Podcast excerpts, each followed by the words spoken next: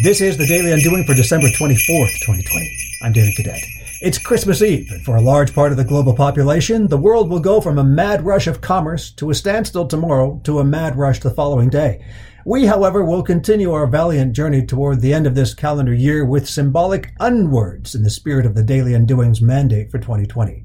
There's something reassuring about sticking with a schedule, neither impacted nor deterred by the sentimentality of human occasions. Reassuring due to its certainty the planet spins on its axis while revolving around the sun, bringing us daylight on a predictable and precise basis.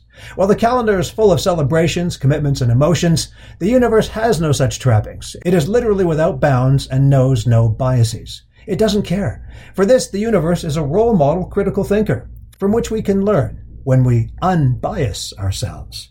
Today, on the Daily Undoing.